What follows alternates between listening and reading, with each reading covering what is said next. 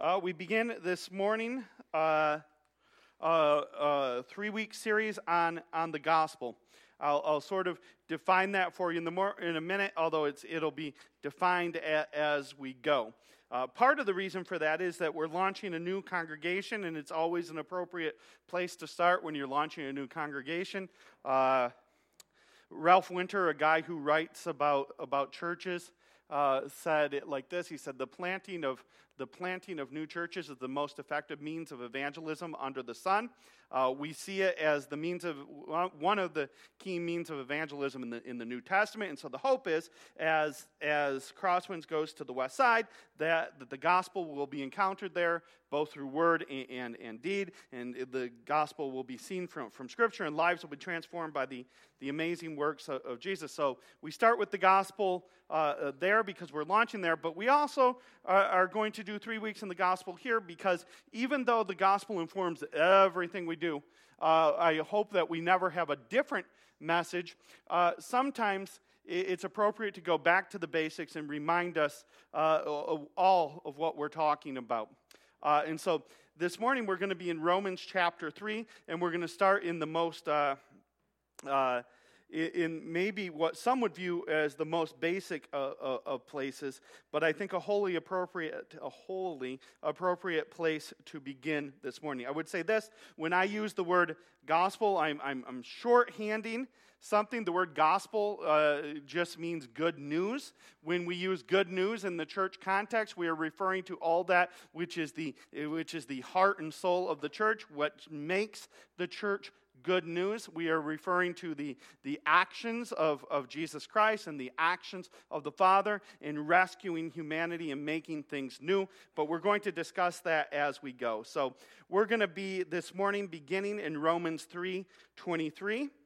It says this For all have sinned and fall short of the glory of God. They are justified freely by his grace through the redemption that is in Christ Jesus. God presented him as an atoning sacrifice in his blood, uh, in his blood received through faith to demonstrate his righteousness because in his restraint God passed over the sins previously committed. God presented him to demonstrate his righteousness as the present time so that he would be righteous and declare righteous the one who has faith in Jesus. So, Romans 3:23 the gospel the gospel should start with God. It does start with God in, in this text. Sometimes when we talk about the good news of Jesus, we, we start uh, elsewhere and we start with us. But the, the good news starts with God.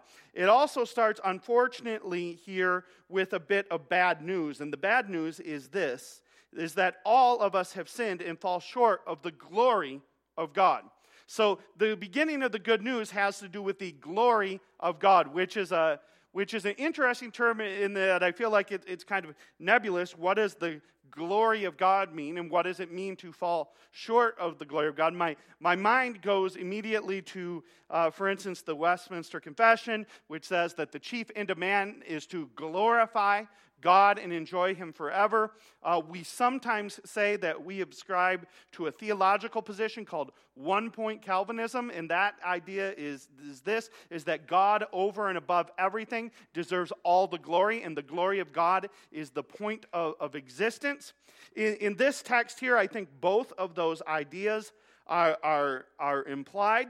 The idea is, is that humanity, you and I, and all of us, fall short of God's glory. We fall short of glorifying God. And the way that we fall short of glorifying God is mentioned there we sin.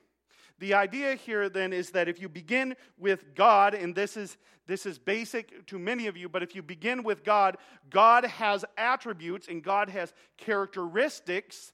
And one of those characteristics is that He is without sin, He is without blemish, He is perfection. In fact, it's not even, it's, um, it's interesting to say that God is without sin because in, in reality, He is the one who defines what sin is, and sin becomes any transgression of His will or character. God is, uh, as Scripture says, holy. He is set apart. There is, a, there is a grandeur and greatness to God that is the ultimate thing in the universe by which everything else ultimately derives definition. In this text, when it says, For all have sinned and fall short of the glory of God, it's saying this is that God sets a standard and you do not meet it.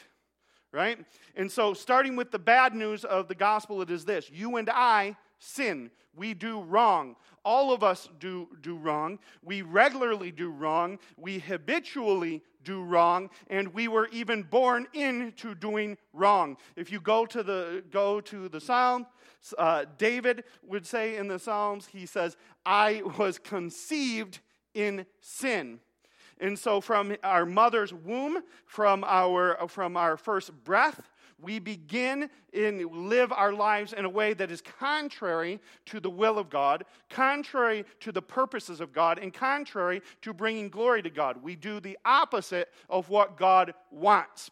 We are uncomfortable sometimes saying that. Uh, that we sin from birth, but I, I think if we're, if we're honest, we, we know this to, to be true. We don't like to hear that, but it is, it is a fact that is we don't have time to go deep into it. But all throughout Scripture, the, the, the teaching is consistent that our first uh, grandparents, Adam and Eve, that in the garden, Eve chose to, uh, uh, Eve was deceived and took the apple from, uh, uh, or the fruit that the, the, the serpent offered to her, contrary to what God had commanded her to do. Adam was there. He also took it and ate. And when that happened, sin genetically entered into mankind. You are a descendant of your grandparents, and you, you, you inherit their, not only uh, the, the, the, the genetic traits of, of how your hair looks or what color your eyes are, but also sin enters into mankind genetically through Adam and Eve. You were born sinful. And I begin with bad news because you can't get to good news, the gospel, which means good news. You do not know why you need a gospel, and you do not know why you need a good news unless you grasp the bad news. And the bad news is, is that you and I fall short of God's glorious, glorious ideal. And, and the reason we need to emphasize that it's God's ideal is because a lot of us, me included, would prefer when talking about our sinfulness to compare ourselves to some other human right? So we would look at ourselves and say, well, I may have messed that up, but I am not as bad as that person. I often like to say is that a lot of us like to keep around either in our actual life or in our, in our, in our mental uh, in our mental space, we like to keep around someone we know that messes up more than we do. Because if you keep someone around that messes up more than you do, when you mess up, you can say, well, at least I'm not as bad as Jill, right? I messed this up, but, but look at what Jill did, right? Jill's the worst, am I right? And we all like to have Jill around because we can blame everything on Jill. If you make Jill the standard, we're not that bad. But the standard here is God's glorious ideal. And if God is the standard, then our sinfulness, in compared to his righteousness and his goodness, becomes cavernous. It becomes huge. It becomes a giant problem. And so, but I don't want to want to uh, theologize or theologicalize that for you too much so that you say, well, there's this grand cavernous thing and it's just a theological concept. I want you to hear this.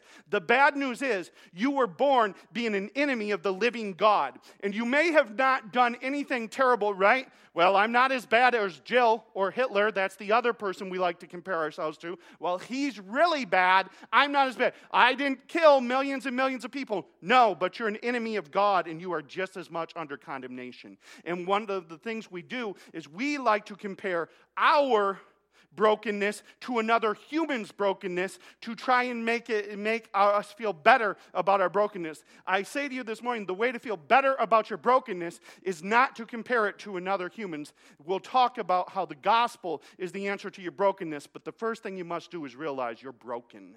That, that your, your daily attitudes, the little lies you tell, the, the, the, the, the little bit of, of, of, of influence you allowed into your life that is counter to the way of God, uh, the little uh, yelling that you did that you shouldn't have, the, the little bit of anger, just the, the, the minor uh, stealing, the, the, the minor stuff, the, the, the laziness, uh, uh, uh your work, uh, when you're on the job, which steals from your employer, the, the way which you knew that, that God had wanted you to get up and serve your wife, and you didn't the way in which you knew God was telling you to turn off the TV and spend time with your children and you didn't.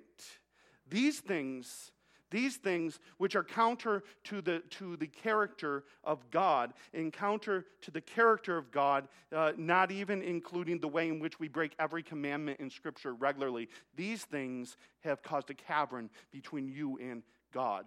The bad news is, for all have sinned.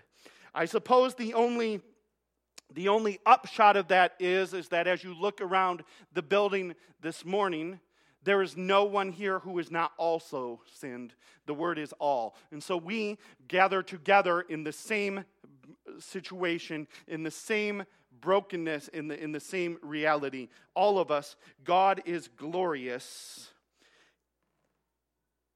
and we do not live up to that glory. For all have sinned and fall short of the glory of God.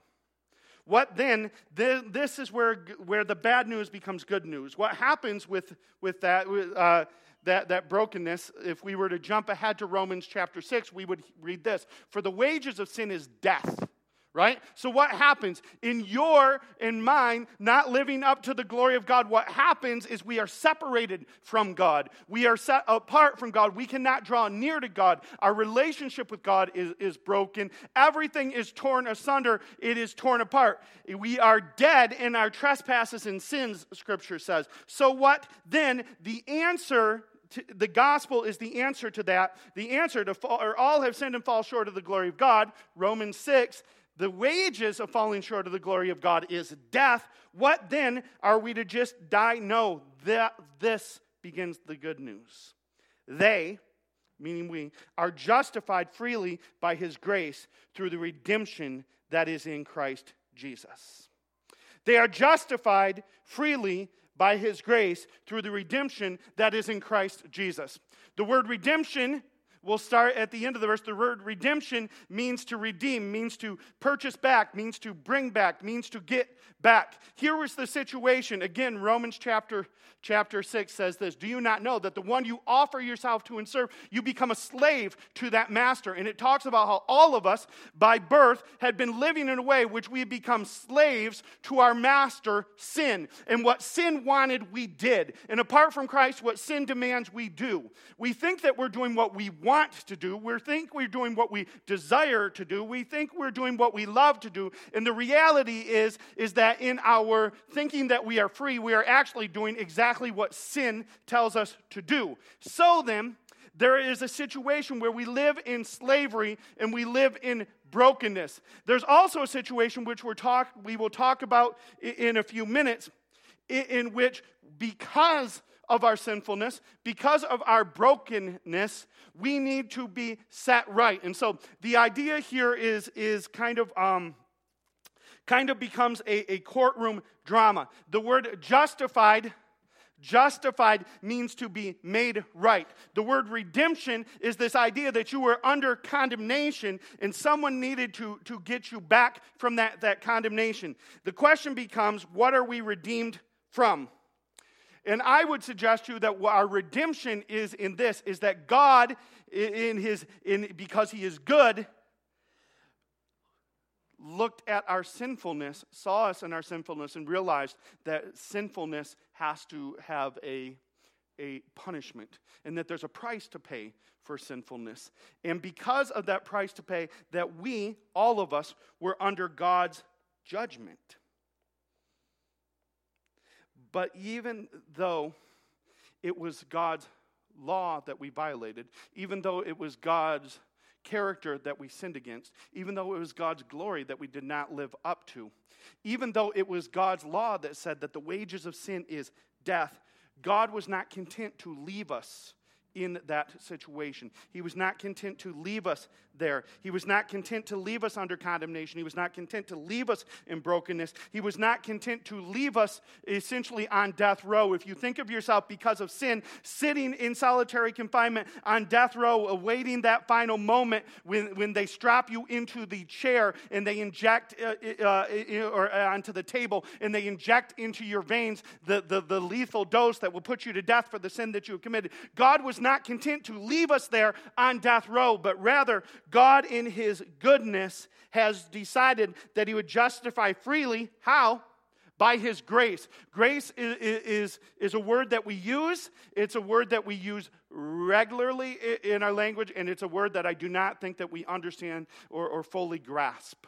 Because the idea here then is that they, that being us, for all have sinned and fall short of the glory of God. They, we, are justified freely. How? By God's grace. What does it mean that God gives His grace to us? Grace, the, the, the fancy definition is unmerited favor. I, I don't know that that ever speaks directly to my soul when I'm like, oh, unmerited. But the idea is this is that we deserved death row. Make no mistake, you and I, sitting in solitary confinement, waiting for them to come and strap us down onto the table and inject into our veins that which would kill us, that which we, that is what we deserved. That is what we had earned. That is what we had merited. Merit means what have you earned? We had earned death row. We were born into earning death row. We were enemies of God. We were enemies of his character. We did not care a thing for his glory. We were slaves to sin. We were under condemnation. We were brought in, in arrested, brought into to the prison cell of life, put on death row. We are sitting there waiting our final judgment, that moment where they do put us to death, and we deserved all of it. So then, what is grace? Grace is the moment where God steps in and says, You deserve to die, but I'm going to give you life. You and I do not deserve grace. We deserve punishment. We deserve destruction. We deserve annihilation. We deserve, uh, uh we deserve to be strapped down to, to the table because we committed the crime, because we are guilty, because we have no defense, because there's not a thing that we can say that would make what we have done all right. We were slaves to sin, we were criminal in our, our, our behavior. But they are justified freely by his grace. What's that saying? It's saying God is going to come and make it right. And so, if, if you're viewing it as a drama, what is the drama of salvation? The drama of salvation is this is that you sitting accused and sitting condemned, right? Not in not in, in real time, but if you think in, in, in the grand scope of, of, of, of what God does who exists outside of time. Ephesians 1 4 is one of my favorite verses. It says this God sent him uh, uh, uh, God chose us in Him before the foundations of the world to be holy and blameless in, in, His sight. Ephesians 1 4. God chose us in Him before the foundation of the world to be holy and blameless in His sight. So the idea is, is that God, God knew, God saw, God who is all knowing, He knew what was going to happen in history. And at some point in human history, God saw you sitting condemned, saw you sitting on the edge of your bed waiting for the warden to come. God saw you sitting there waiting for them to call and say, It's time time. Let's go down. It's time to go to, to the chair, or it's time to go to the gurney. It's time to put you to death. God saw that, and in his goodness, he decided to, to do something. And so, though the warden was coming closer, Though the warden was walking down the hall, though, though, though the punishment for sin crept closer and closer and closer, and the warden got closer and closer to opening the door, when the door to your cell opened and the warden was ready to say, Come, let us strap you to the gurney and put you down, when the door opened, it was not the warden. It was the king, and it was the judge, and it was the righteous one. And the one who stood at the door was not, not the warden, it was Jesus. And Jesus came and instead of uh, and said, I love you. I want you, and I'm going to make this right. We'll talk about how he did it in just a minute. For all have sinned and fall short of the glory of God. They are justified freely by his grace through the redemption that is in Christ Jesus.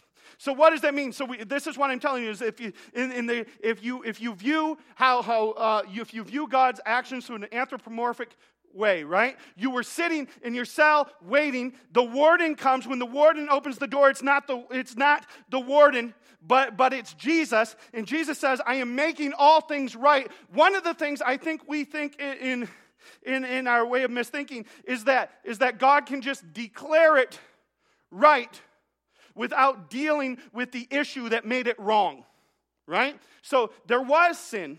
God's laws were violated. Uh, we we did, uh, did transgress the glory of God. We do sin. We do mess up. And each one of those sins carried a death sentence. Everything that you've ever done that was sinful, that was wrong, it was a rebellion against God. And all of that made you worthy of the death sentence. It made you worthy of separation from God. It made you an enemy of God. Now, we sometimes think, well, but Jesus came in and Jesus said, I'm not God's enemy anymore. And we think that's great. And I agree, it is great. But the question is, how did he do it? It is not, Christianity is not a, a, a, system of magic, and it's not a sleight of hand with the change of words. It's not God sitting in heaven going, Well, you know what? They deserve punishment, but I'm just not going to punish them. Just not going to do it. That's not what happened, right? You need to understand that your salvation came about through a means. God saved you, but He did it through something, and here's how He did it. They are justified freely by his grace through the redemption that is in Christ Jesus. How is the redemption in Christ Jesus? Here, God presented him as an atoning sacrifice in his blood, received through faith to demonstrate his righteousness. Because in his restraint, God passed over the sins previously committed. Just this first part God presented him as an atoning sacrifice in his blood. How does Jesus show up at the door? He shows up at the door of your cell. You're supposed to be taken, strapped down, and put to death. Jesus shows up. How does he Uh, rescue you? The way that he rescues you is he shows up in your cell and he says, You deserve death. You deserve this. You committed this crime, and someone has to pay for this crime. And so Jesus doesn't break you out of jail. He doesn't sneak you out. He doesn't say, The warden's coming, let's get out of here. But rather, Jesus steps into the cell. He says, I know that they're coming for you, but when the warden comes, they're taking me. And so you're sitting, waiting for the warden to come, waiting for him to come and put you to death. And Jesus steps into the cell and says, When the warden comes, they are taking me. The warden comes, and instead of taking you, they take Jesus. What do they do with Jesus? The, the uniform testimony of history and of Christianity is this is that they take Jesus and they put him on trial. They find no error, no sin in him, but still they cry out, What? Crucify, crucify, crucify. They take Jesus, they put him on a, a Roman cross after having beat him, after having uh, uh, mocked him, after having stripped him, after having spit on him. They take him, put his arms out, they stretch them, and they put them on a cross, and they put nails through his, through his hands. And then they put nails through his feet. And then they take the Roman cross and they bring it up onto the mount called Golgotha, the place of the skull. They drop it into place and they hang Jesus, tried and convicted as a criminal, though he committed no sin and no error. And they put him there and they leave him and he dies there. Here is how G- what Jesus did is that the, if we go back one step instead of using modern terms, imagine yourself on trial before Pilate. Imagine yourself guilty. Imagine yourself deserving. Imagine yourself waiting to be beaten. Imagine yourself waiting to be whipped. Imagine yourself waiting to be nailed to a cross for the sins that you committed. Here comes Jesus and says, Instead of you, I'm going to do this. I will go to this cross in the place for what you have done. And they put Jesus on the cross in the place of you. Jesus dies there by his blood. What then is the saying? If you remember, we preached through Exodus.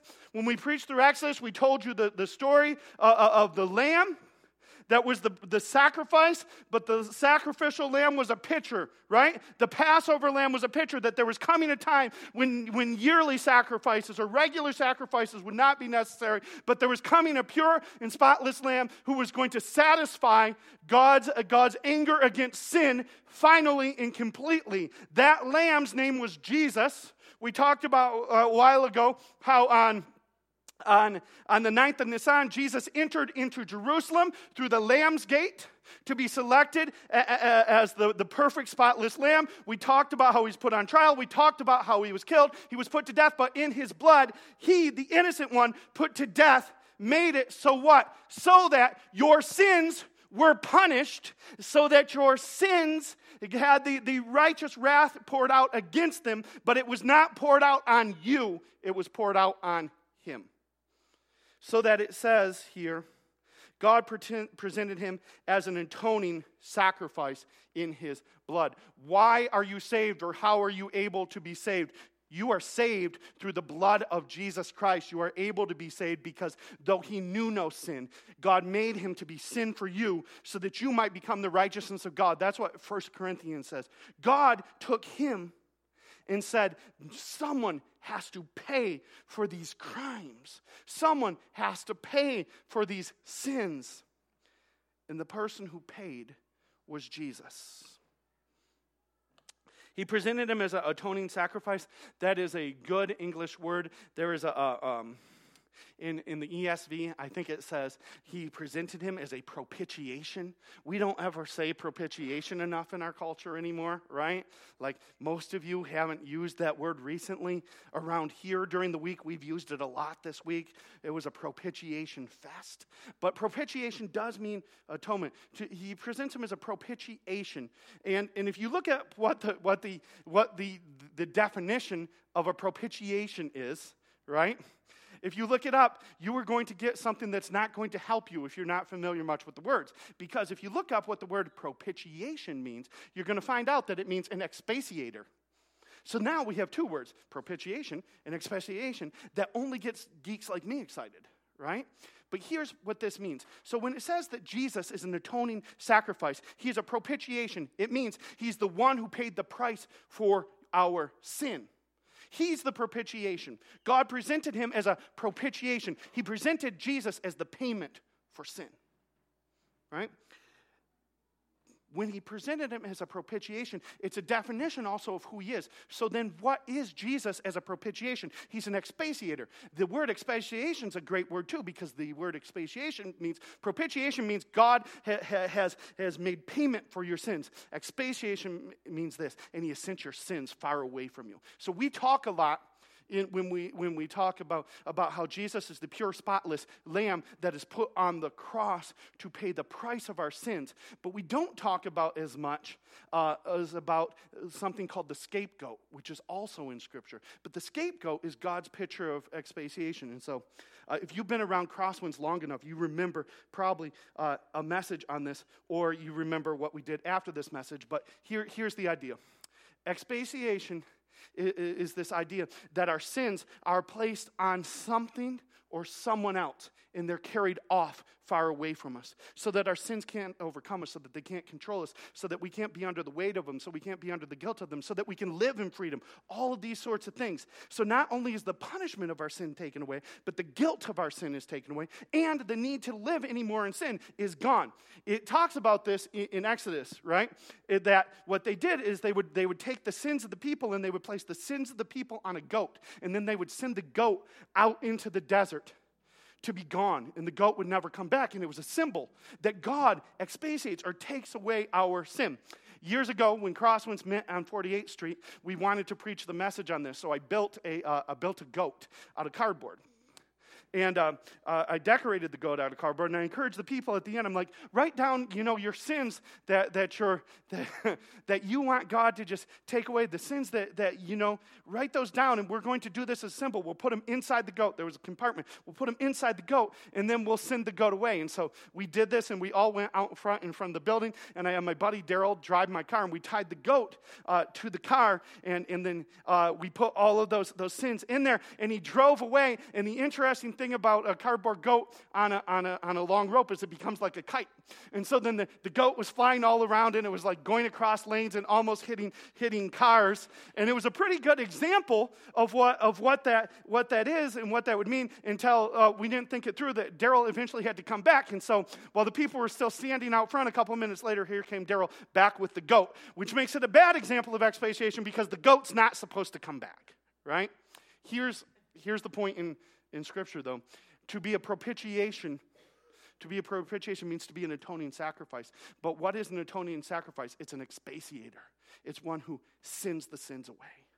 So you're free from the punishment of your sin, but you're also free from the guilt of your sin. And frankly, I find a lot of people living in either one of these places. You might be living in, in a place where you have not truly given your sins over to Jesus and allowed him, uh, allowed him to obliterate them through his, through his sacrifice. You haven't allowed Jesus to take the punishment for your sins. You're still carrying your sins because the reason we do that a lot of times, I think, is that we fall in love with our sins and we lie to ourselves and we say, No, my sins, I really like this sin. We have pet sins, and so we hold on to them and we keep them like, like a pet. Rather, like a person who, who thinks that he's, that he's keeping something adorable and it turns into something else.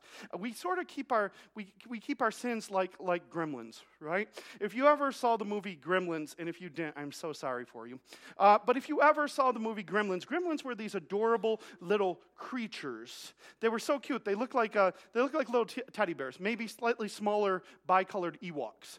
Um, and so if you had the little, uh, these little creatures, they were beautiful. But if, if you got these creatures wet or fed them after midnight, they turned into monsters, right? And they turned into treacherous, attacking monsters, and it's a whole movie about these adorable little things that turn into monsters. Sometimes I think we keep our sins like that. We're like, well, I like this sin. It's my pet. It's good. And so some of us keep our sin like it's a pet. It's not a pet, it's a gremlin, it's a monster. It wants to kill you, it wants to eat you, it wants to destroy you, it wants to ruin you. And we keep it like a pet in our home right next to us. We're like, oh, but I like this. And so we won't give our sin over to Jesus because we have convinced ourselves somehow that that sin is better than Jesus. It's not. It's a monster. And that monster will eventually eat you, destroy you, or kill you. And so some of us need to lean into this. He is a propitiation, He has paid the price of your sin. Give it to Him. Stop laboring under the death that it will bring you. Give your sins to Jesus. Others of us Others of us have given our sins to Jesus, but we don't live in the reality that He who is our propitiation is also our expiation. He has sent the sins away from us. It has two, impa- two, two things that does. Number one, we do not need to live or labor under the guilt of our sins any longer. They have been sent into the desert, never to return by the cross of Jesus Christ. They're gone. Scripture says our sins are as far from us as the east is from the west. Do that mentally. They never meet. So some of us continue to live under the guilt of our brokenness and the guilt of our sin, and it affects us. And it causes us, because we're under that guilt, we start to think, well, I don't measure up and I don't have enough. And we don't live in the joy that we should have in Jesus Christ. The other thing, though, is this is that if He is the expiator and He has sent our sins away into the desert, some of us continue to hunt the goat. We go and find the goat and we try and bring the sins back and we try and commit the sins and we try and live in those, those sins. You don't need to. To be in Jesus, our expiation means you don't have to sin anymore. I realize, I realize that until we meet Jesus face to face, until the trump resounds and the Lord descends and his kingdom is established, that there will always be in our lives sin. We do wrong, but the reality is this if we are in Jesus, we do not have to sin anymore. We can become more like Him. The Spirit is already at work in making us more like Him. We can do right. We can act right. We can leave sin behind. He is our propitiation, which means He's also our expiator. Then I would note this. It says God presented him as an atoning sacrifice. It does not say God presented him to be an atoning sacrifice. Certainly, he was to be an atoning sacrifice, but just a subtle point here I want you to note that God presented him as an atoning sacrifice so that you note this that the gospel is wrapped up in Jesus. Jesus, as propitiation, is who he is. Jesus, as propitiation and expiation, is wrapped up in who he is, not in an action that he does, though the actions do do it. I want you to note this that the gospel, the good news, is caught up in this is that Jesus himself is the gospel. Himself is the good news. He himself is the propitiation. He himself is the expiation. So that when we go after him, when we follow after him, when we enter into friendship with God, we get Jesus. The gospel can never, ever, ever, ever, ever be anything less than Jesus. It can never be anything less than the, than, than, the, than the incarnate one who became flesh and lived amongst us, who, though he lived amongst us, though he was tempted like us, never sinned. It can never be less than the one who never sinned, who was put on trial as though he did. It can never be less than the one who was put on trial, though, and though he never sinned, he was convicted as though he did. The gospel can never be less than the one who was put on the cross and crucified for sins that he never committed, but he was crucified because we did. It can never be less than the one who, the, who hung on the cross and gave up the, the Spirit and died and said, It is finished. Because when he says it is finished, our sin is. This is what I'm telling you. The gospel cannot be anything less than Christ put on a cross, crucified, died, buried, resurrected, and overcoming our sin. What is Christianity about? It's about the Christ. Who is the Christ? It is Jesus. What is your hope? It is Him. What is the good news? The good news is that Jesus loves you so much, He died so that you could know Him so you could experience Him, so you could walk with Him, so you could talk with Him, so that you could be transformed by Him, so that you might be like Him, so that you might be adopted into the family of His Father by actions undertaken by Him. Jesus is at the heart of the gospel. They are justified freely by His grace through redemption that is in Christ Jesus. God presented him as an atoning sacrifice in his blood, received through faith to demonstrate his righteousness because in his restraint God passed over sins previously committed. I just want to talk about that verse really quickly, and this is just a, a, technical point, but sometimes people ask, and this is a good question well, what about the people in the Old Testament? What about the people in the Old Testament? Um, I was, I was inadvertently taught when I was very little by people who sort of were confused by. They said, well, people in the Old Testament were saved by works, but people in the New Testament were saved by grace. That's, that's heresy. That's broken, and it's not true, right? And the reason why is because it's hard to grapple with, well, those people lived before Jesus. What about them? How were they saved? Well, the answer's right here. God, in his righteousness, because he was good, showed restraint and didn't punish the sins of the people before Christ, the previously committed.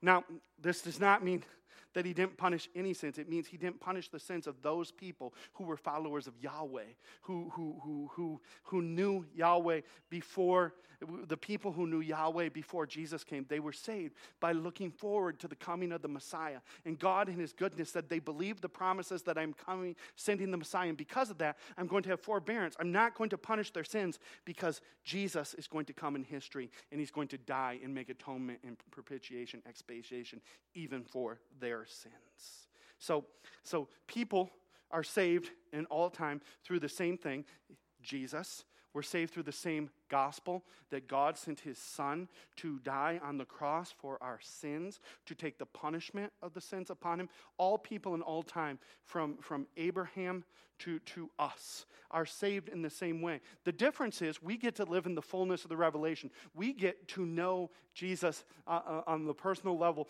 in our living. We get to point to and say, the Messiah has come. The people before that, they had the promises and the covenants, and they put their faith in the promises and the covenants and the promise that one day a Messiah Messiah would come. And because of that faith, it was counted to them as righteousness, and God rescued them. Because of, because of them? No, because of what Jesus would do. That's what, what this is saying. Uh, because in his restraint, God passed over sins previously committed. Verse 26 God presented him to demonstrate his righteousness at the present time, so that he would be righteous and declare righteous the one who has faith in Jesus. And uh, I like another another translation that says, so that he might be both just and justifier. It's kind of the same, same words, the same idea. So God is both just and justifier. It means this is that God is a God of justice. But even then, he, he so justice is the concern that things are right in the world, right?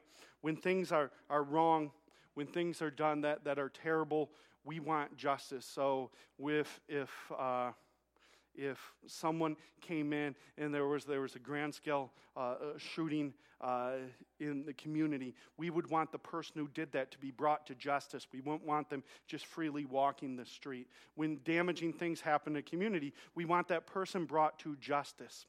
God has to be just. right? So you go, well, why can't God just say, I won't punish their sins? Why'd God have to kill Jesus? Why didn't he just go, well, I'll just forgive them all because I'm a good guy? The problem is, is that none of us wants to live in a society like that. Imagine if our court system went, you know what?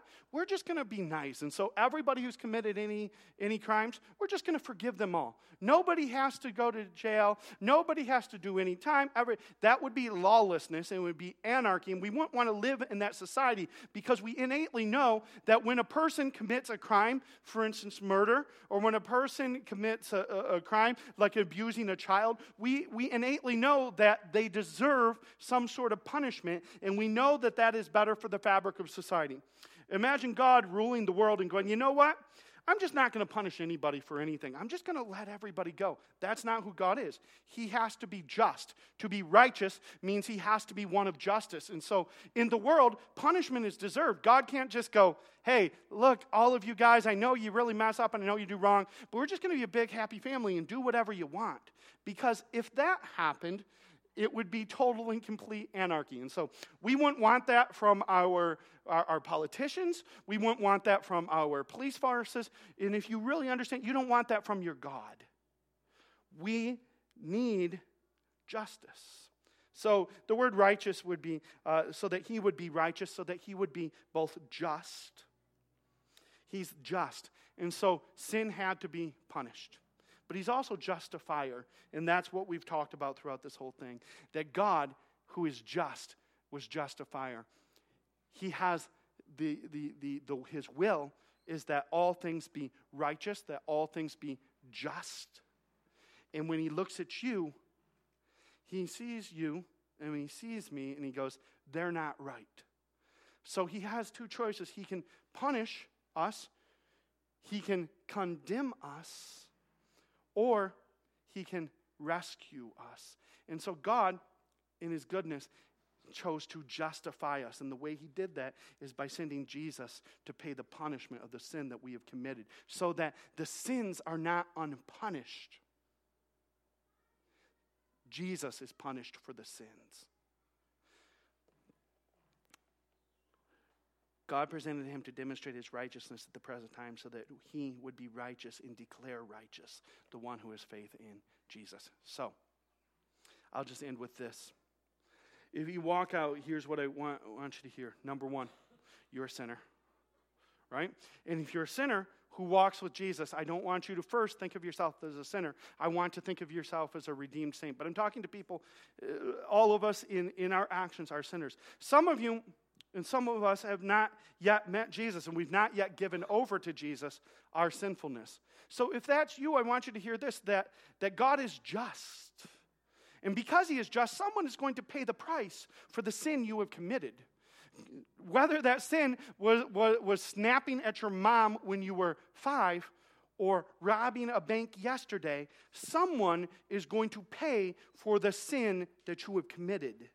Someone is going to pay for that. And so, your choice, if you're here and you've not yet met Jesus and you've not decided to walk with him, or if even if you're like looking at yourself going, I, I thought, I, I don't know where I am, as, as you're examining yourself, this is the reality. If you have not yet met Jesus, you're going to pay for those sins. The payment for those sins is eternal separation from God in eternal punishment. We affirm what the church has always affirmed that, that though God is loving, though God is real, though God is, is, is, is, is glorious, part of his glory is to punish wrongdoers who will not repent of their wrongdoing. And so eternal punishment is the reality for those who reject the good news right? But if you're here this morning and you're like, I, I want that Jesus, the good news is this He came to rescue you, and He came to rescue me. He's a good God. He is both our propitiation and our expiation. He takes away the punishment for our sins and the guilt of our sins so that we can live righteously in Him. So if you're here and you don't know Him, I'm begging you, do not go on continuing to pay a debt that you do not have to pay. Jesus has come to take that debt for you. Now, for, if you're here and you know Jesus, I want to remind you that, that a lot of us are, are people, we understand, uh, we understand that God has come to take away the punishment for our sins, but we don't always understand that He's come to take away the guilt of our sins. And so, if you're living in a place where you're like, oh, I live under the guilt of that, I live under that all the time, I live under the guilt of my past, I live under that struggle, I want to encourage you, He's come when He made the, the sacrifice for your sins, He took away not only their punishment, but their guilt. And thirdly, I want to remind you that if He's taken away the punishment and the guilt, that we who follow Him do not have to continue to walk in sin, but rather we can, we can, we can live righteous lives because His righteousness has been granted to us. We can live in light of the Spirit, we can become more like Him. And then I want to just declare you, uh, uh, say to you this last thing as the good news. You've been, if you are in Christ Jesus and you know Him, you've been declared righteous by Him.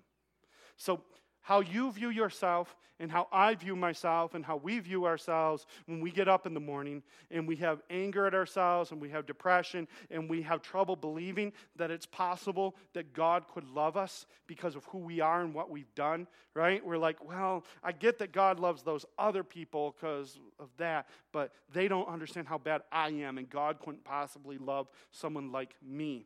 I want you to hear this is this verse says that you have been declared righteous if you have faith in Jesus.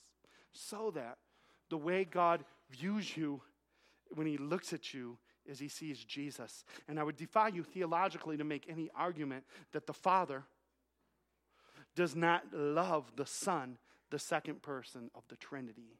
He loves him deeply. So when God looks at you, he is loving you through the lens of Jesus. And so I want you to hear that you have been declared righteous so that if you are like me and you have days where you're like, I can't believe that God would really love me.